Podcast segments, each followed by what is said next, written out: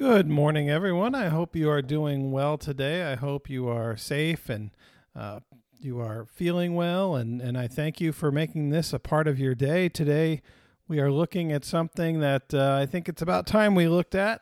Uh, the, the theme for today is God, America, and politics. So it's going to be a fun conversation. And thank you for joining me for this conversation. So, as we do this, just to be clear, we aren't going to talk about specific individual politicians or political parties. We're not going to go there.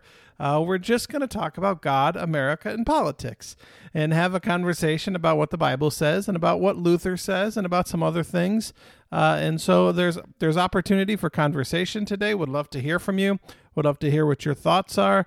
But we're just going to kind of go through this slowly and you know, we're not going to be judgy. We're not going to take sides. We're just going to say what the Bible, talk about what the Bible says, and talk about what what Luther said, and and see where we land. So, okay, so let's start with uh, just kind of a, a little bit of background. The Bible is quoted by people of all walks of life, including statesmen, politicians, philosophers, poets, and even astronauts. And so, here are a few quotes that I'd like to start with today. Uh, Theodore Roosevelt, President Theodore Roosevelt said, A thorough knowledge of the Bible is worth more than a college education. Thorough knowledge of the Bible is worth more than a college education. Daniel Webster said, If we abide by the principles taught by the Bible, our country will go on prospering. Daniel Webster, if we abide by the principles taught by the Bible, our country will go on prospering.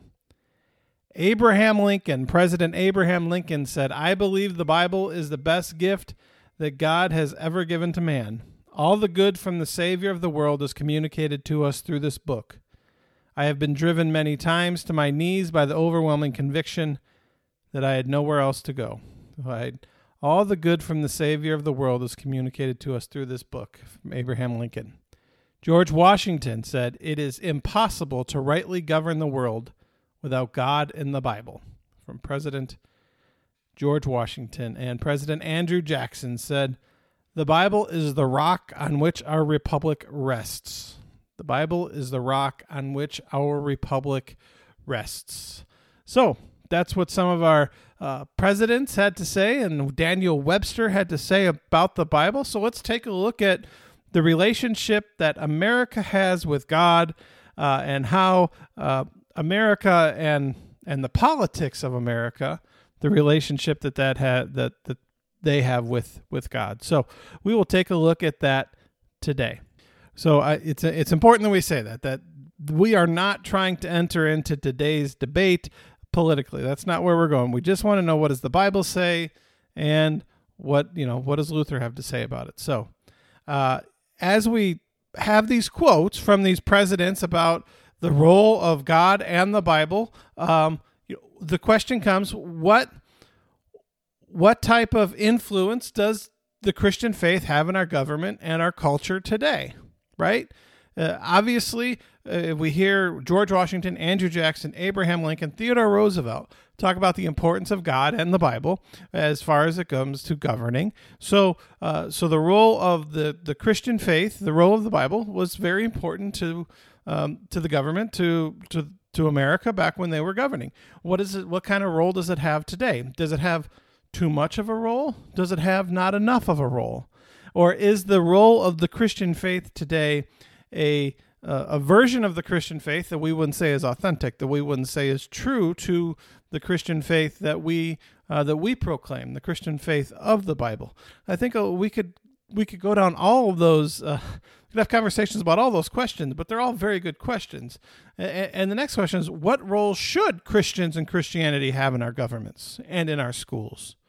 What role should, uh, as a as a nation that has a separation between church and state. Now, I've heard people say that the separation between church and state is to keep the state out of the church, not to keep the church out of the state. But it's a good question. You know what? What role does our faith have in government and schools. And so when we talk about taking down the Ten Commandments, right? Well, what role does our faith have in the Ten Commandments as part of being, uh, you know, in courthouses and schools and that kind of thing? Uh, do you think our leaders care about what the Bible says? Do, do our do our, do people care about what the Bible says? Do they need to? do they need to care about what the Bible says to be uh, a good leader, to be a, a, leader of integrity, to be a leader who has the best interest of people? And, and I mean, it's a good question. Do you have to be a Christian to be a good person? Do you have to be a, a Christian to be kind? Do you have to be a Christian to serve your neighbor? Uh, and what what role should the Christian faith have in the future of America? All very very good questions, and and I don't know that we we have we have the kind of answers to these questions that we need to have. Uh, nor do I think we need to answer these questions collectively, but I think it's something to think about. It's something to think about individually as we figure out who we think we should vote for, what we think we should believe in, uh, what we should promote as as you know the the politics, the uh, the agenda of what we want our country to look like and what we want it to be. I, I know that I have answers to these questions, but those answers are Nick's answers. Those answers are this is what Nick thinks.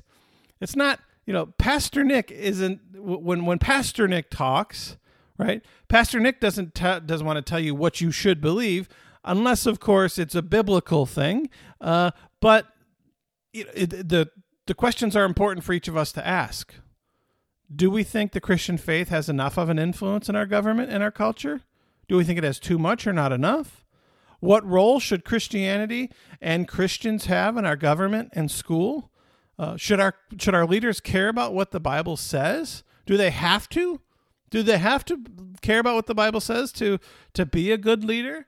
And what role should the Christian faith have in the future of America? What role should it have? Uh, you know, the Christian faith. Uh, I mean, we talk about the Christian faith as the faith that we all believe is the truth, but you know, we have people of the Jewish faith and the Muslim faith, and all those people who who are in government, who are in our armed forces, who are in our police forces, who are teaching. You know, and and so, what role should the Christian faith have then in the future of America? Okay, so all this leads to other questions, then, right? what is it that we love most? What is it that we love most? Well, I would say that we love our family the most, right? And the people in our lives. Uh, but what is it that we love most? Do we love our country? What, where does love for country come in? Where does love for country come in versus love for God? Where does where does that come in? You know, so Deuteronomy six five says, "Love the Lord your God with all your heart and with all your soul and with all your strength." So, what do we love more? our country or God? What's more important to us, our country or God? Important question. Important question. You know, for many people, it was it was God, family, country, right? God first, family second, country third, or God, country, however however that goes. Um, C.S. Lewis talked about love for country. He says, C.S. Lewis says that uh, it's okay to love our home, to love the place we grew up, to love uh, our old acquaintances, to uh, to love our way of life. It's okay to love the American way of life. It's okay to love our homeland. It's okay to love the place where we grew up and the people who you know the. It, it's okay. My child is growing up in a place where I think I hope she's going to have a fond memory of it her whole lifetime right? Fourth of July parades and fireworks and all the different things, all the Christmas lights. You know, that she grew up in a place where on Halloween she could go around and the neighbors would give her candy. Uh, you know, good memories. It's okay to love our home. It's okay to be proud of our country's past. It's okay to to you know be be in awe of the great deeds of their ancestors. It's okay to have a uh, a sense of reverence and respect for people who were served in the armed forces, uh, and you know our war heroes and our victories. It, it, you know, there's nothing wrong with that. There's nothing wrong with that. But what C.S. Lewis would say, it's it's not okay to think that we are better than everyone else. So that attitude where we are the best and nobody compares to us, we are the best, we are the one, we are the one place on earth that God loves more than everywhere else, that is not healthy. That is not good. That is not good, right? And so but we I kind of grew up with that sense that, you know, America is the place that God loves more, you know, God bless the USA more than more than everywhere else. And so um you know, I don't know what percentage of Christians, American Christians, uh, believe that that God's favorite country is the United States. I think that's an unhealthy way to think. That God uh, God loves the United States more than anywhere else, uh, because we proclaim that God doesn't love anyone more than anyone else, and so we would certainly say that that God loves all people equally. Uh, so it would be difficult for me to say that that God loves America more than anyone else. But I do think that some of us love America more than God. I think some of us love our, love the United States more than God. And I, I I, I mean, uh, we may be splitting hairs here, but uh, according to Christianity Today, 53% of Protestant pastors believe their congregations love America more than they love God. I don't know if that's necessarily true. I, you know, it's a perception that some pastors have. I don't know if it's necessarily true, but but what's scary is how it manifests itself. So, what are some examples of loving America more than loving God?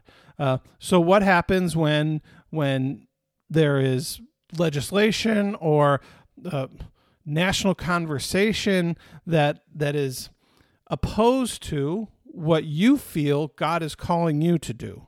Or opposed to what Scripture tells you is the right thing to do.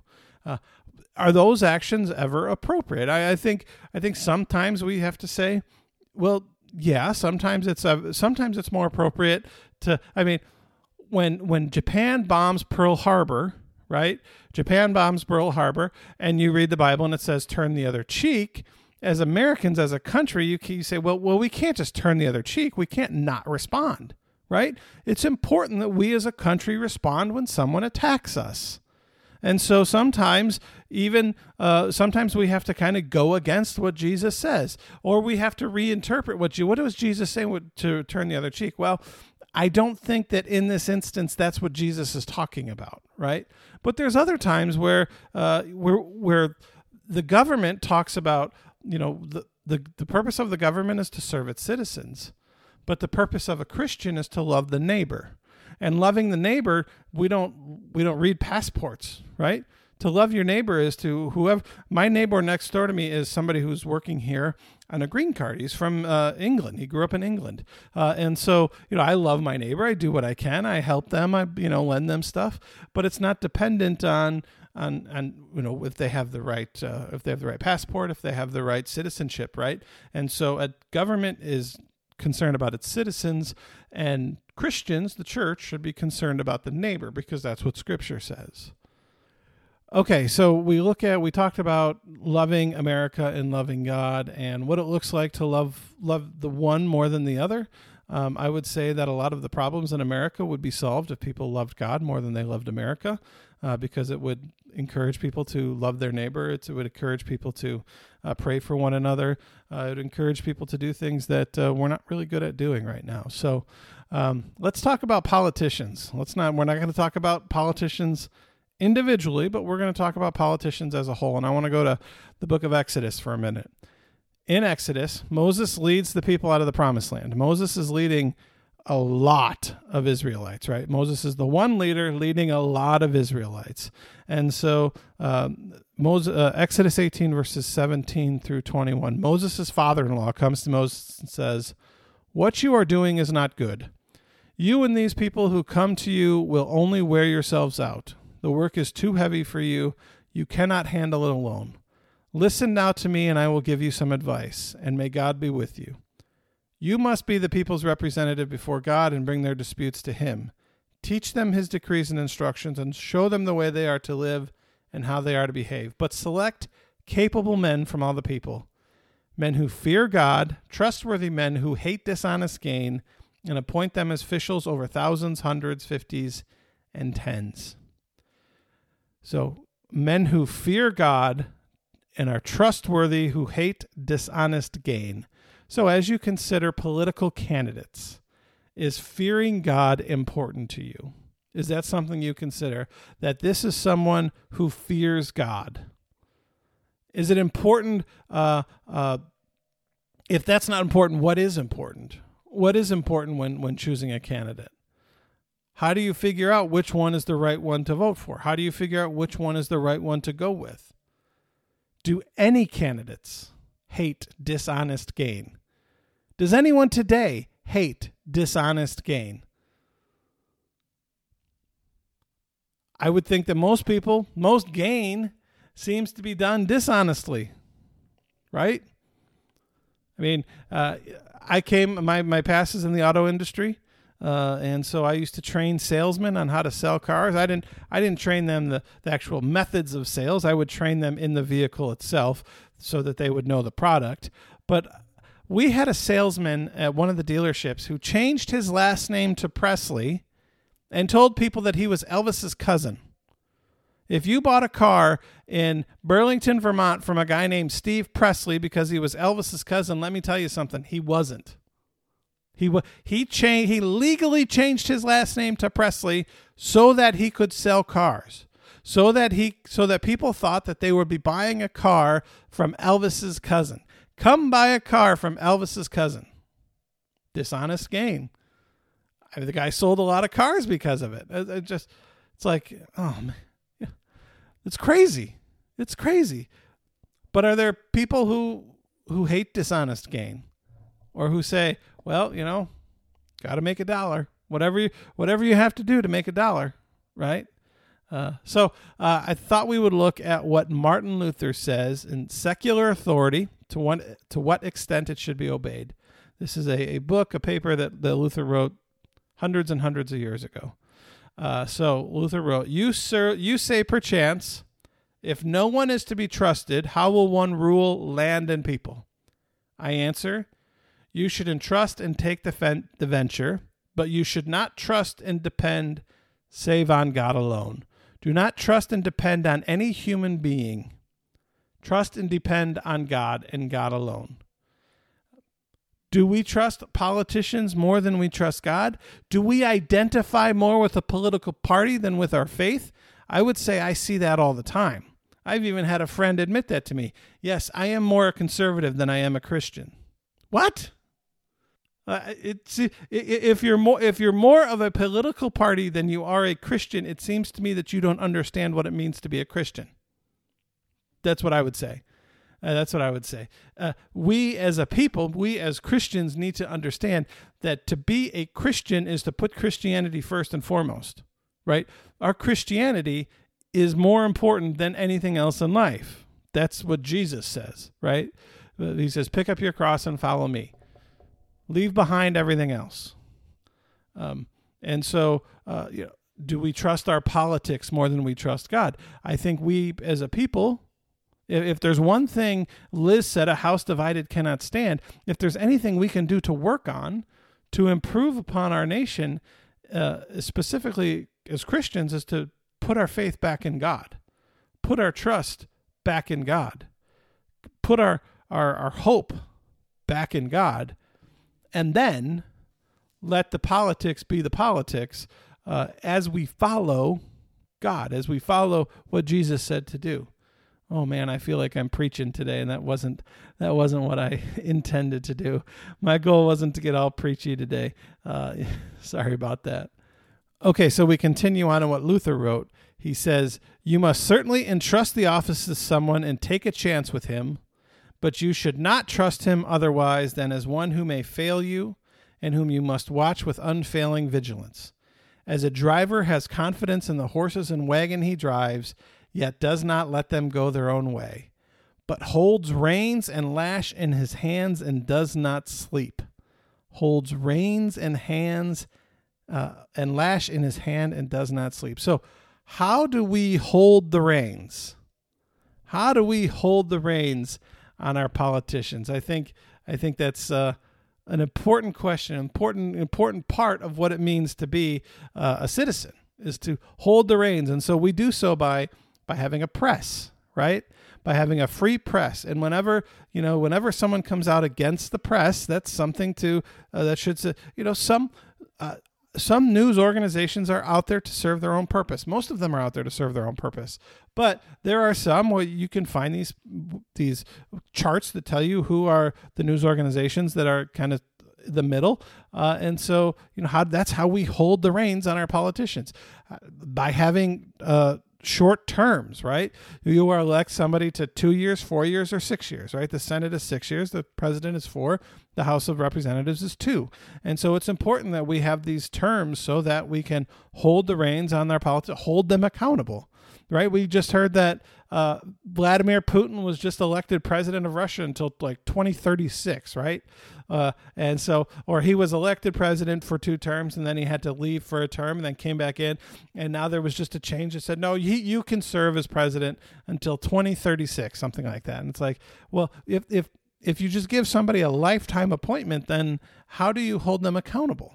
How do you hold them accountable? And so Luther says, hold the reins and lash in hand uh, as if someone who does not sleep. So, you know, it's important that we as Christians hold people accountable, uh, specifically people in public office who say that they're going to do something, uh, and and hold them accountable to to the to the things that they say they're going to do.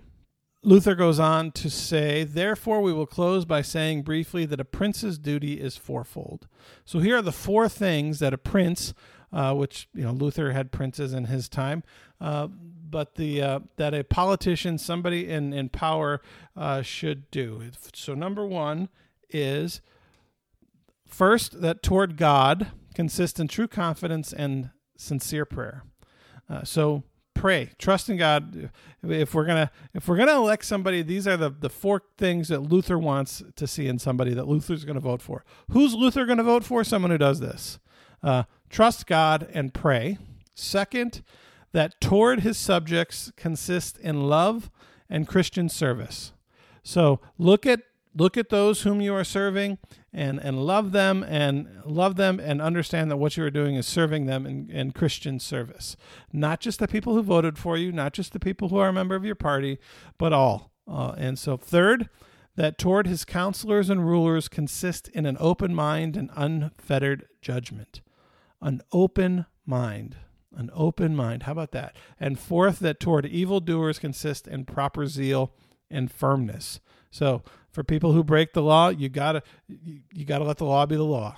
Luther says, then in, then his state is right outwardly and inwardly, pleasing to God and to the people, but he must expect much envy and sorrow.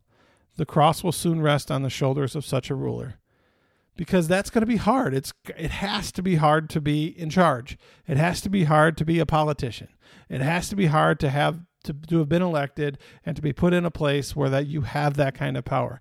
That has to be difficult and I am I do not envy anybody who has that kind of power. It is a a difficult difficult job with a thousand voices coming at you all the time. Uh, and so the person that Luther would vote for, number one, trust God and pray. Number two, look at look at your subjects look at your he he used the word subjects because there were princes back then but the people who elected you look at your citizens and, and you know look at them with love and and a desire to do christian service. Third with your counselors have an open mind. It's like would a politician ever be elected today who had an open mind? Have you ever heard a politician say i am going i'm going there with an open mind and i am looking forward to working with everyone no, you don't hear that because that person would never be elected, but that's the person I would vote for. Is the person who says, I'm going there with an open mind and I am hoping to work with everyone. That is the type of attitude that brings people together, right? That is the type of attitude that says, let's all work together. I would love to hear somebody say that. And then, fourth, towards evildoers consists in proper zeal and firmness. So, to let justice be done, to let justice be done for those who do evil. Um, it's a it's a i mean this stuff was written hundreds and hundreds of years ago before hundreds of years before the united states became a thing. Uh, luther wrote this stuff but i think it's all very good and should and, and helpful for us as we figure out what uh, what we should do as christians coming up in this election season. Who we should vote for you know help us to understand what's important to us what does the bible say should be important to us uh, how can we vote for that? How can we how can we let our Christian uh, values be uh, be a part of our country? And and I again I'm it, I encourage each and every one of you to do that. And if that comes out that you vote one way, hey, that's great. If it comes out you vote another way, hey, that's great. The Bible speaks to us all a little bit differently. The Spirit speaks to us all a little bit differently. And it doesn't necessarily mean that one is better or right or one is wrong. But I will say, uh, I will say none of them are perfect. Every one of them has said things and done things that you think, man, that I just can't agree with that. I just can't agree with that. Uh, so you have to figure out for yourself uh, who who seems to be the one that, that makes the most sense for you, based on you know your culture growing up, your Christian faith, and everything else. Okay, we will stop there. We will stop there.